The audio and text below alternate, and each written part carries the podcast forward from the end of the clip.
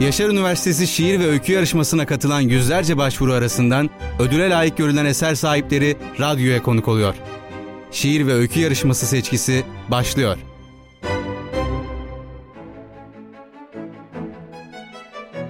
Değerli dinleyicilerimiz Yaşar Üniversitesi tarafından bu yıl ikincisi düzenlenen şiir ve öykü yarışmasının ödüle layık görülen eser sahiplerini konuk aldığımız, kendilerini daha yakından tanıdığımız ve eserlerini kendi seslerinden dinlediğimiz programımıza hoş geldiniz. Bu bölümdeki konuğum Kanat Sesleri adlı şiiriyle şiir kategorisinde üçüncü olan Yaşar Üniversitesi Lisansüstü Eğitim Enstitüsü Sekreteri Berna Karayılan. Berna Hanım hoş geldiniz. Çok teşekkür ediyorum. Hoş bulduk. Nasılsınız, iyi misiniz? İyiyim. Çok teşekkürler. Sizler de iyisiniz. Çok teşekkür ederiz. Öncelikle kazandığınız derece için sizi tebrik ediyorum. Teşekkürler. Eseriniz vesilesiyle bir araya geldik. Sizi daha yakından tanımak istiyoruz. Kısaca kendinizi anlatabilir misiniz acaba? Tabii. Öncelikle şuradan başlayayım. Önümüzdeki yıl 20. yılımı dolduracağım kurumda. Herhalde en eski 3-5 kişiden biriyim. Zaten bildiğim kadarıyla üniversite 21. yılını kutladı bu sene evet. kuruluş yıl dönümünde. evet.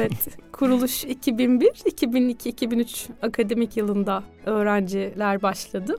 Onun dışında hayatımın yarısı burada geçmiş neredeyse. Evliyim. 9 yaşında bir oğlum var. Okumayı seviyorum. Kendime vakit ayırmayı seven biriyim. Yani herkesin gibi bir hayatım var aslında. Çok da sıra dışı bir şey yok. 20 yıl dile kolay gerçekten. 20 yıl boyunca bir yere emek vermek sizi tebrik ederiz. E, Teşekkür Eviniz ederim. gibi olmuştur artık herhalde burası. Evet, evet aynen öyle. Şimdi genel olarak edebiyatla ilişkiniz nasıldır? Bu soruyu sorarak başlayayım. Şiirler, romanlar, kitaplar. Aslında annem çok teşvik etti. Yani e, okumayı sevelim. Daha küçüklükten kitaplarla tanıştırdı. Tiyatro, sinema hani annemin çok katkısı var bu yönüme ama öyle hani onlarca yüzlerce şiiri olan ya da yazıları olan biri değilim aslında. Şiir çok seviyorum. Kanat Sesleri de çok eski bir şiir. Daha sonraları zaten e, daha çok romanlara yöneldim. Yazarlardan da Zülfü Livaneli'yi çok severim. Onun dışında Duygu Asena rahmetli bütün kitaplarını okumuşumdur. Çok sevdiğim ve ilk gençlik yıllarımda beni aslında böyle okumaya teşvik eden, etkileyen yazarlardan biridir. Kanat Sesleri'nin çok eski bir şiir olduğunu söylediniz. Ne kadar eski? Ne kadar eski?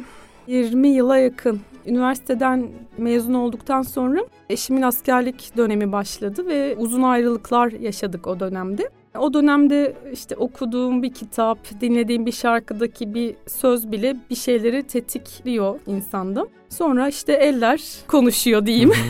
Çok güzel. Annenizin teşvik ettiğini de söylediniz. Bu da harika bir şey gerçekten. Çocukluğunuzdan gelen bir durum söz konusu. Evet, evet.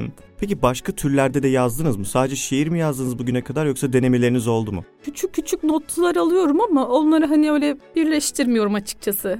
Aklıma geliyor 3-5 söz. Evde sürekli bir kağıt kalem bir yerde durur. Ama hani kendim için ya da metroda giderken de mesela bir şey çağrışım yapar. Öyle bir iki yazarım ama öyle hiç iddialı değilim yani.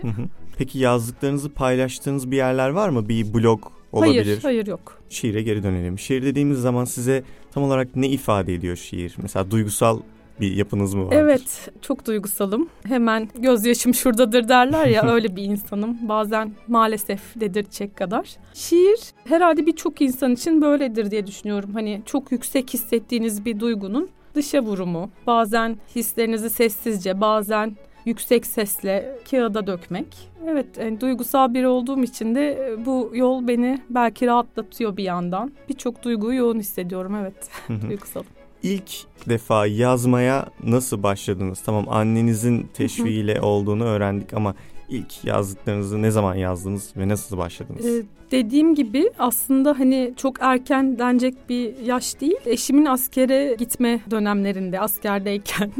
İlk defa o zaman evet, yazmaya evet, başladınız? Evet. Kanat Sesleri de o dönemin Aynen. ürünü. Aynen. Onun dışında bir iki şiir daha var o dönem yazılan. E, eşiniz askere gittiğinde bir özlem duygusuyla mı yazılmış bir şiir örneğin kanat sesleri? Evet bu sorunuza kesinlikle özlem diyebiliriz. Evet. Hı hı. Özlem duygusunun okuduğunuz ya da yazdığınız şiirlerde ya da romanlarda daha baskın bir duygu olduğunu mu düşünüyorsunuz? Evet öyle düşünüyorum ve e, sevdiğim yazarlara da bakınca şairlere de bakınca gerçekten hep ne bileyim bir Ahmet Arif işte hasretinden prangalar eskittim gibi şiirler daha çok favorim oluyor açıkçası.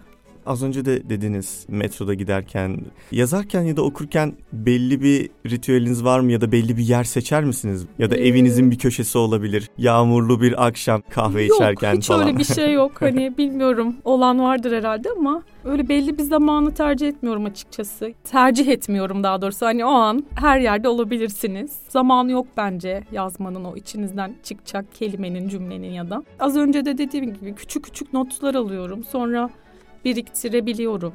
Üstünü çizebiliyorum, yırtıp atabiliyorum. Belirli Yok. ritüeliniz yok. İlham ne zaman gelirse mi diyelim. Öyle diyebiliriz evet. İlhama inanıyor musunuz?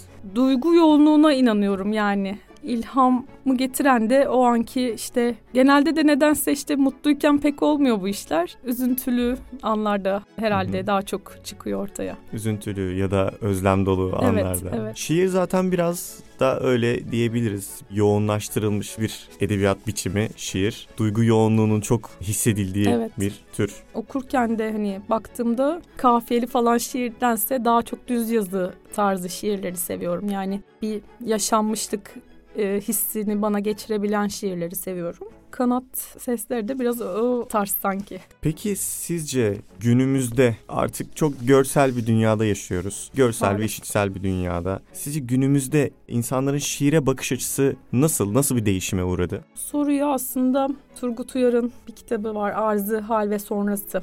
Çıkmaz'ın e, güzelliği başlığıyla bir şiir üzerine yazdığı bir yazı var. Onunla önce bir cevaplamak istiyorum. Tabii ki. Şöyle der, evet şiir çıkmazda. Çünkü insan çıkmazda. Ama bütün sorun bu çıkmazın bilincine varmakta. Şiirin çıkmazda olmadığını düşünenlerden yana değiliz. Çünkü bu çıkmaz bilince, bilgiye, uygunluğa, çağdaş şaire ve insana yeni bir imkandır der. Ben hani buna okuduğumda etkilenmiştim. Bunu da paylaşmak istedim. Yani günümüzde sosyal medya ne yazık ki çok küçük yaştan itibaren kullanıcı buluyor. Bu durum insanların sadece sanata değil e, birçok dala, spor dalına da yönelmesini mesela engelliyor diye düşünüyorum. Her şey gibi bence eskiden şiir de daha güzelmiş. Bir de üniversitede tabii çalıştığımız için hı. gözlemleme imkanımız çok oluyor. Evet. 20 yıl boyunca okula yeni öğrenciler geldi, yeni öğrenciler mezun oldu. Hani 4 yıllık periyotlara böldüğümüzde Evet. aslında epey bir e, Jenerasyon, jenerasyon görmüş oldum. görmüş evet. oldunuz. Yani benim kendi üniversite yıllarımda kütüphaneye daha çok gidilirdi. Daha çok araştırma yapılırdı. Benim başladığım yıl cep telefonları çıkmıştı öyle diyeyim. Ödevlerimizi kütüphaneden yürütürdük vesaire. Kitapları değiş tokuş yapma durumu daha yaygındı.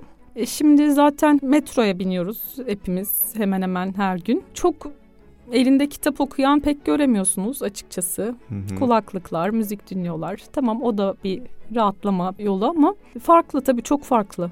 Sesli kitaplar falan var artık. Evet, evet. Zaten kendim de klasik bir insanım o yüzden klasikliği seviyorum. o klasiğin bir ruhunun olduğu aşikar Evet, ama evet. zaten. Yazdığınız bir şiirle ödüle layık görülmek ve özellikle de 20 yıl boyunca emek verdiğiniz, katkı sağladığınız kurum tarafından böyle bir ödüle layık görülmek sizce nasıl bir duygu? Muhakkak çok büyük bir mutluluk tabii ki. Ödülü bir yana bırakırsak o duyguların birçok kişiyle paylaşmış olmak, onlara ulaşması, beğenilmesi, takdir edilmesi çok büyük bir mutluluk benim için. Ve 20 yıl önce yazdığınız bir şiirin Evet. şu anda ödül alması aslında bir yandan şiirin ne kadar zamansız olduğunu da kanıtlıyor Gösteriyor. diyebiliriz. Evet, evet. Ve programın sonuna doğru yaklaşırken sizden de sizin sesinizden kendi yazdığınız şiiri dinleyicilerimize ulaştırmanızı Tabii isteyeceğiz. ki. Seve seve. Bu güzel söyleşinin ardından bu senenin şiir kategorisinde üçüncü olan eseri eserin sahibinden Berna Hanım'dan dinleyeceğiz sevgili dinleyiciler. Teşekkür ediyorum. Kanat sesleri. Duyduğunun en derinini duyduğunda söylediğinin en derinini söylersin. Ve mutlak mutsuzluk eser rüzgarlar. Başlar yarım yamalak gün dönümleri ve her günüme asılı bir miktar gece kalıntısı. Dinle yine yüz yüze uyuduğum soluk soğuk duvar, sadık samimi sırdaş. Bir zamanlar gezerdim cömert kırlangıçlar vadisinde. Bir yalandan başka bir yalana göç ederdim. Gözü yaşlı meleklerin ıslak rollerindeki ıslak hayallerdi duraklarım. Kara kalem, kare kare karalardım karelerini hayatın. Bir gün elini uzattı düşmemem için. Korkuluksuz karanlık merdivenlerden korktuğumda. Dengemizi kaybetti gözyaşları.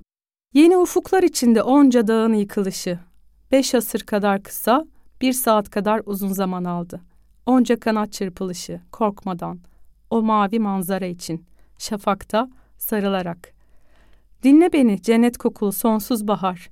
Coşkun dönüşü bu duyduğun kanat sesleri. Döküle saçıla gidişin.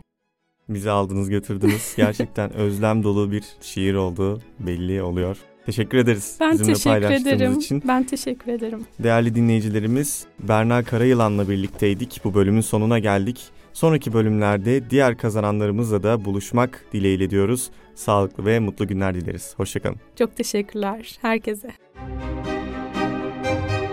Şiir ve öykü yarışması seçkisi sona erdi.